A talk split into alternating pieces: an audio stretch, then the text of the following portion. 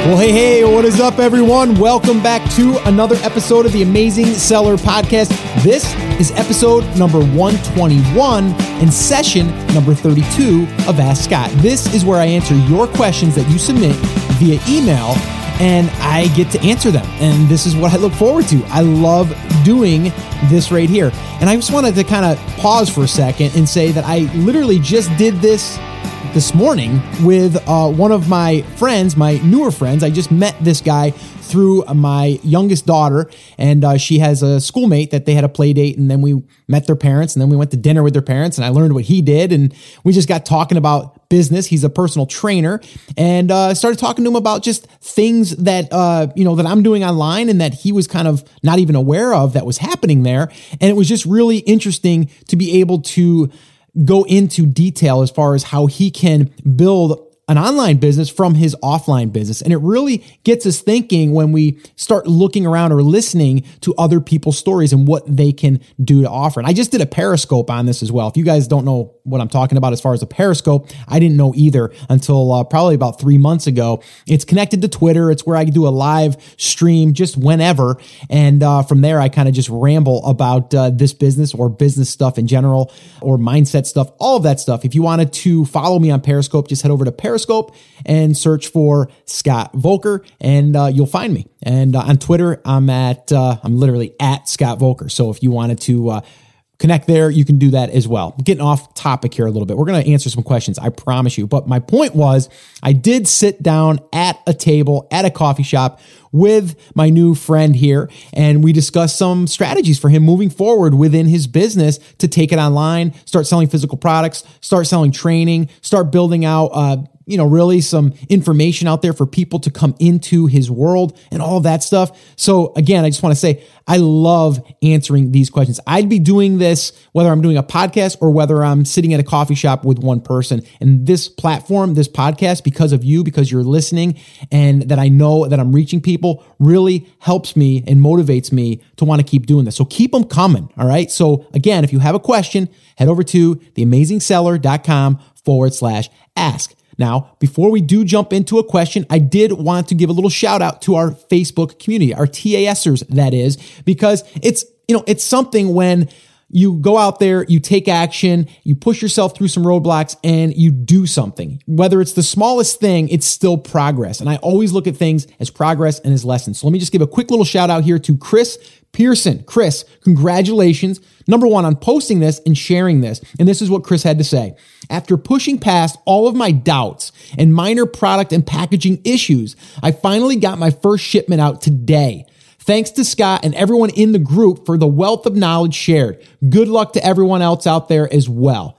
And again, posting it in there shows that he's taking action, but also other people that might have these doubts and these struggles and these frustrations, they're not alone. And we all know we don't want to be alone in this. So if you guys have not connected to the TAS Facebook group, I urge you to do that as soon as you get done listening to this, of course. So you can head over to theamazingseller.com forward slash F as in Frank, B as in boy. All right. So I'm going to do something a little bit different here. I am going to answer your questions that were submitted, but I had to answer a question here that was emailed to me literally this morning and it's fresh in my head. I, I emailed him back, but I wanted to kind of let everyone know here the answer to this question because I get this question a lot. I don't just get it on you know the podcast or as far as like you know people emailing me. I also get it on our workshop. I do a live workshop that most of you know. And whenever i do one of them i do live q&a and this question comes up a lot. And here's the question. Scott what happens when i go into a market and i'm searching for a product and i see that there's thousands of people or hundreds of people thousands hundreds it doesn't matter.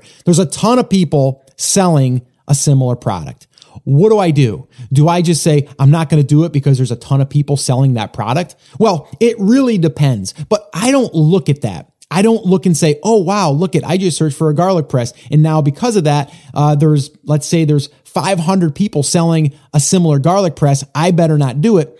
I don't look at that. Here's what I look at. I look at the first page for garlic press. I look at some of the second page for garlic press. Okay. Those are the two pages that count. They count for the amount of sales that are being generated so I can see the depth, but also it shows me my competition. These are the ones that I need to be able to compete with. Okay. Now, you need to understand this, right? There's a lot of courses out there and people teaching this stuff, including this podcast. All right. And what happens is, is people will, with good intentions, they'll launch a product. They put it up there inside of the Amazon platform in, in their catalog. And then what happens is they lose momentum or they run into a roadblock and they stop.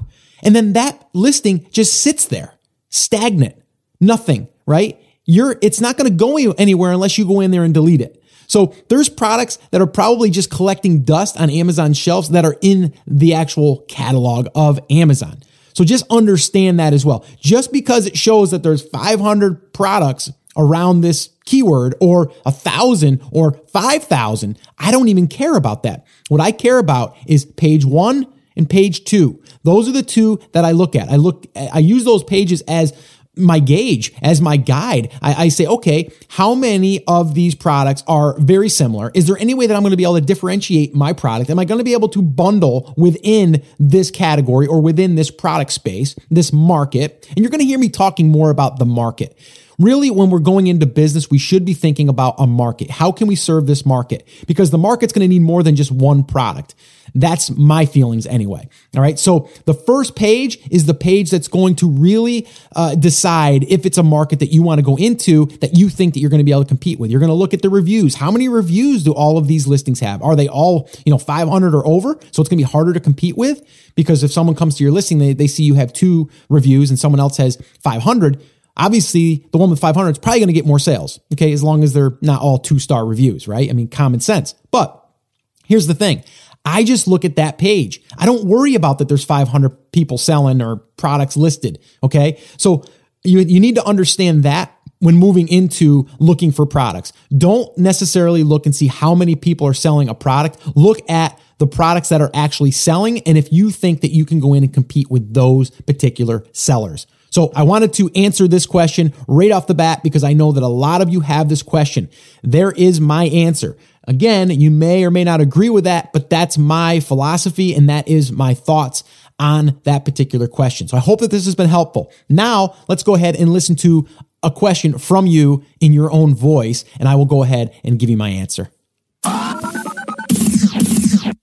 Hi, Scott. This is Eric. Love the show, man. Great job. I just listened to episode 111 and would love to hear more on this subject.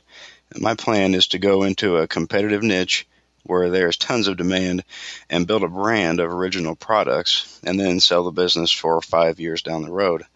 I'd love to hear your and Ty's take on um, purposefully entering a competitive market to capture some of that demand with unique products. And then, uh, you know, specific tips and tricks that we should be using if we are just starting a business with the goal of selling it. Thanks for all you do. Hey Eric, thanks for the question and I think you're in a great spot by the way. If you if you are creating your own product, it's it's a to me it's it's a whole nother game, okay? Because you have full control over that product and it's going to be very hard for someone to come in and copy that product especially if you're forming it and creating it yourself with your special mold or your special design. And who knows, maybe you even have a patent on that. So that's a whole nother ball game. That's another topic. So if you if you guys are listening, anyone out there listening that is saying that they want to have their own product, they're going into a competitive space, but in that competitive space, you have your own angle, your own design, your own product Okay. That's going to be a lot easier for you to go in there and compete. It, you know, unless the product isn't good, right? I mean, if the product isn't good, it's not going to. But if you go in and you see a product that's selling and then you have a great idea to make it better, now, however you came up with how to make it better, hopefully the market told you that it was better. And a one little side tip here on how you do that, and I've said it before, but I'm going to say it again, is where you look at people's reviews on those other products. I wish it had this. I wish it wasn't as long as this. I wish it came with this, right? So all of that stuff, that can help you build that custom product.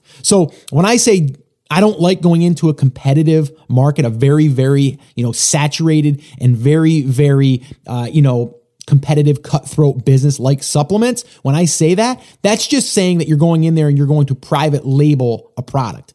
Whole nother ballgame when you have control over the design or what comes included with it or, you know, the, the entire experience with it, right? All of that stuff is different if you're going to go into a competitive space and you will have a better chance at entering that space if you have a custom product. Okay. So just want to be clear on that. If you are the creator of this product, then you will have a really, really good chance to succeed. Now, with that being said, if you're thinking to yourself, okay, well, I'm not creating my own product, but I have a way to differentiate by including more things in this bundle that might be around this competitive space, that's another way that you can enter a competitive space. Okay. It's like, for example, and I'm not saying do this, but let's just say, for example, you went in the iPhone space with cases. Well, maybe it's not cases, but maybe it's something around that particular product. Again, it's a probably a bad example because, you know, that there is very, very competitive, very saturated, low margins, all of that stuff. But you get what I'm saying. If you find something that even has a trend to it, but then you're able to create something customized out of that, as far as even a custom, not a custom product technically, but a custom uh, bundle, right? Or a custom package that includes the kit, right? Or the the you know the the things that make it easier to use the thing, right? But you're having more than one part to it. I know I'm kind of going off on a little bit of a tangent there, but you get what I'm saying. In order to differentiate yourself, especially moving forward, you know, a lot of people say, you know, it's saturated, you know, there's too much competition. It is for people that are just taking a product and slapping a label and moving on. If you're able to take that product, make a bundle out of that product that has, you know, complementing uh, or complementary products around it, then that's a different story. Again, as we move forward, we will need to be more creative, whether it's product design or whether it's bundling, you know, or whether it's positioning it to a certain market. Okay. So just a couple of ideas there. But yeah, if you're, if you're in control of the product design and the, and the product itself, you're at a different level. Okay. It's your product. It's your custom customized product. Now, you can ask the supplier to customize your product. You know, people that are listening and saying, like, well, how would you do that? You would ask the supplier if they can do this certain thing for you, right? And they're going to have to make a custom mold or a custom design template of that, whatever the product is. And then from there, you're going to pay extra for that. I mean, you may pay four, five, six thousand dollars for that custom mold, but that custom mold would be yours. Okay. So it really just depends again how how high a level you want to go with this out of the gate. But if you are talking about creating your own product, different level. Okay. And I would go into a more competitive space if I had my own custom product that was created by myself. Okay. So hope that that helped. Uh, let's go ahead and move on to another question and I'll give you my answer. Hi, Scott. I just want to say thank you for your podcast. They are great. I'm kind of new to the group, but I am marathoning through your podcast and they are awesome. So thank you so much for what you're doing. Uh, my question is um, on importing. I got my first uh, sample and we love it and everything looks great and we're ready to rock and get our first uh, our, our first shipment of a couple of hundred um, units. And I live in Atlanta and my supplier in China keeps saying uh, that they will ship to the Atlanta port. They will ship to the Atlanta port. And so, you know, the Atlanta is not on the ocean, but yet they're going to be shipped by boat. And I'm just wondering how that part works. I did ask my supplier uh, what Atlanta port, you know, what organization. And he replied, Is this your first time buying something from China? And so uh, I think it, you know at that point it came pretty obvious I was kind of green on this subject. So I just wanted to know if you could talk a little bit about, I mean, how do we link up with whatever service is shipping our products over here um, to get them, and then uh, because I did want them to ship straight to me and not Amazon uh, for that first shipment for quality control and uh, to check them out um, before we forward them on to Amazon, but just wondering if you could talk a little bit about how that process works. Hey, Mike, thanks so much for the question. And again, you probably wonder how I knew your name when you didn't tell me your name. Well, you did in an email, but guys, if you guys are going to ask a question, do me a favor, leave your name, okay? And that way I can address you. I got to look at the email, obviously. I know, I know, a little lazy, right? Uh, just leave your name. I'd like to be able to address you, uh, you know, accordingly. All right. So, Mike, thanks for the question and congratulations on getting started and taking action. That is the first step. You guys all know that. Okay. Now, on the shipping thing, you guys probably know that uh, I'm not uh, that familiar with using, you know, sea transportation, you know, using the boat method, right? Uh, I, I don't right now do that. I have friends that do.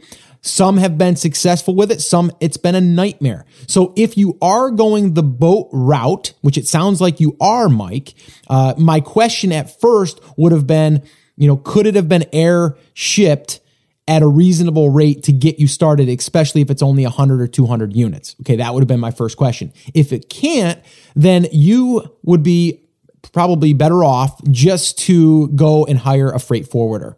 Okay. Now, I don't have any that I recommend right now. I will reach out to uh, someone that has recently started doing this. He's got some pretty good connections. I will leave this the link in the show notes here. Okay. So as soon as I get done with this episode, I'll call out to him. I'll get that link and I'll include it in the show notes. So if you wanted to check out the freight forwarding service that he uses or that he's used and uh, has had good luck with, but that's what you're going to need to do. Uh, you're going to have to have a freight forwarder do it. Now, you don't have to. It's just going to simplify the process because they're going to handle everything throughout that process. All right, and then that way there you don't have to worry about picking it up from the port, getting it transported, all customs, all of that stuff. It's a it's a whole nother ball game. And that's what I mean when I tell people when you're starting, especially in the beginning, you want to, you know, reduce the amount of obstacles to go through. Okay. Now, some could say, yeah, but if I do that, then, or if I do it this way, then I'm going to also be uh, not with everyone else that's doing air. So it's going to be harder. So it's going to be less competition. Maybe so, maybe not. I don't know. Um, but in the beginning, I just think to get your feet wet, it's just one less thing you have to worry about. But I will look into that. But from everyone that I've talked to about this, it's always you. They're always using pretty much a freight forwarder, and they handle everything from getting it from China to the boat to off the boat to Amazon or to your location or wherever the next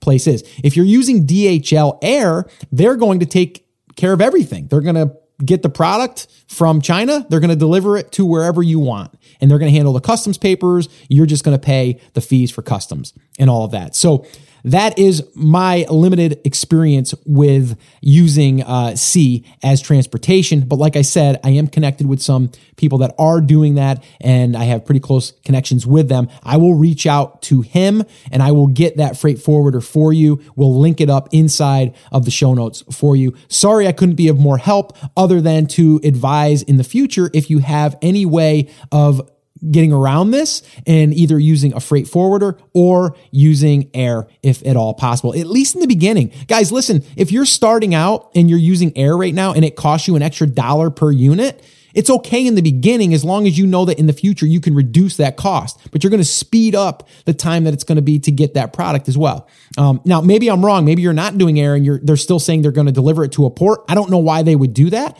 um, but if they did, again, that would be where you would want to get that connection to be. Listen, you know, Mr. Supplier, I want to get my product from DHL from your place, DHL. I want them to deliver it door to door. Okay, door to door, not to a port. Okay. And, uh, and that's what I would be. And then the, the other comment you said where they said, well, Oh, is this your first time? You could just say, it's my first time using your company and it's my first time using sea. We do not normally, you know, travel by boat. We usually do air. Um, so that's how I would address that. But yeah, that's pretty much um, all I can say on that. I'm sorry it wasn't more helpful. I know we have listeners that have done this as well. And uh, maybe what you want to do is come back to this episode and maybe you guys can help out in the comments or something. That would be kind of useful and helpful. Or reach out to me and you know let me know if uh, if you have some resources or that you wanted to share and i could uh, you know talk about them again on another show or i could post them in uh, you know the the comments myself uh, we can get them out there you know again this is this is why i do this too if it's something that i don't have a lot of experience with the audience usually does. You guys do. So, you know, reach out to me, reach out to someone in the Facebook page, whatever, and, uh, you know, help each other out, right? That's what it's all about. So let's go ahead and listen to one more question and I'll give you my answer. Hi, Scott. It's Elliot from the UK. Um, just hoping to get another question to be answered on the Ask Scott session. Um, just wondering, I was setting up a pay per click campaign and um, I went to set up a, a, manual campaign. And I know you've discussed at length sort of PPC strategies, but um, one thing that I haven't heard mentioned that perhaps you might be able to expand on or give some advice on is the actual match type when you go in and set up a, a manual campaign. There's three match types that you can select. One is a broad match, one is phrase match, and one is exact match. And I just wondered whether you had experimented with any of these different match types and the bearing that that had on impressions, clicks, sales. Um, I think from my own research, what I've gathered is that uh, a broad match type will generally get you the most impressions, but might also get you some unwanted or irrelevant impressions or maybe clicks showing up on your adverts, um, whereas exact match would probably be a little bit more restrictive. So I just wondered whether you had any experience or any comments on this, Scott, on the different match types and how that's influenced uh, pay per click campaigns.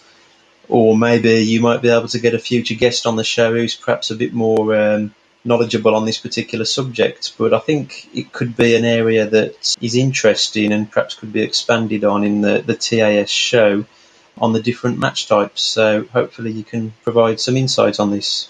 Thanks, Scott. Look forward to hearing from you. Cheers. Bye.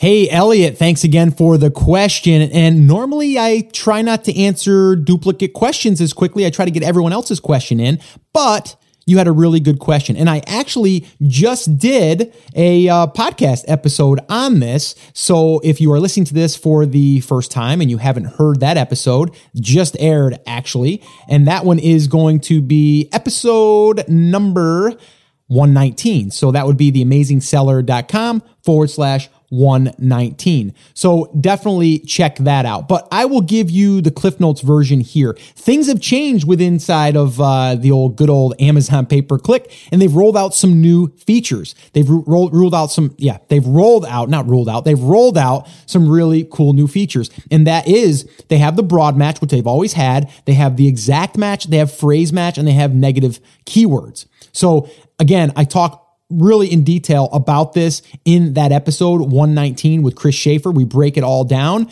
But to give you the quick answer to that is the broad is exactly that. It will mix and match different keywords that are related, uh, you know, that have different tails to them or different suffixes to them, um, all of that stuff. The phrase would be something like garlic press or it could be pressed garlic, or it could be uh, you know bad tasting garlic uh, press, or bad or uh, you know uh, ugly garlic press, or it could be all of those things. That's kind of what the phrase is. The phrase means it's going to be in there for garlic press. Okay, now exact is going to be exactly just that one phrase or that not even that phrase that one keyword it's going to be garlic press if if it's anything other than that it's not going to come up Okay. So if you want something to come up as far as like stainless steel garlic press and only that to be coming up when that is searched for, then you would want to use an exact match. Now, again, that episode 119, I would steer you back to that one because that one is going to give you all the nitty gritty. But really, what you're doing here is you want to start with a broad campaign. You want to start getting some some uh, you know keywords that are coming back that are being searched for, and then you want to start then bringing them into a phrase match campaign, and then from there you want to let that run a little bit, and then you're going to focus it down into an exact match. So you're going to basically whittling things down, chiseling down uh, the the stuff that doesn't really get clicks, the stuff that doesn't get converted, but it does show you that there's impressions being done for that, meaning there's being search uh, results for those particular keywords. And then you can start really honing in on the ones that work and the ones that don't work. The negative keyword now, that would be something like if you didn't want someone to find your product that was typing in blue garlic press, the negative keyword there would be blue. So anything that has blue in it would not show up. So that's the way that you can really fine tune it with using negative keywords. That's in there as well. So I'm really excited about this. I think it's going to be a game changer. It's really close to being like the uh, the uh, AdWords program in Google AdWords, where you're able to uh, to use their uh, their pay per click platform. It's very similar to that. So uh, really, really excited for that. So again, I would urge anyone that is interested in that that new update and the pay per click kind of strategy.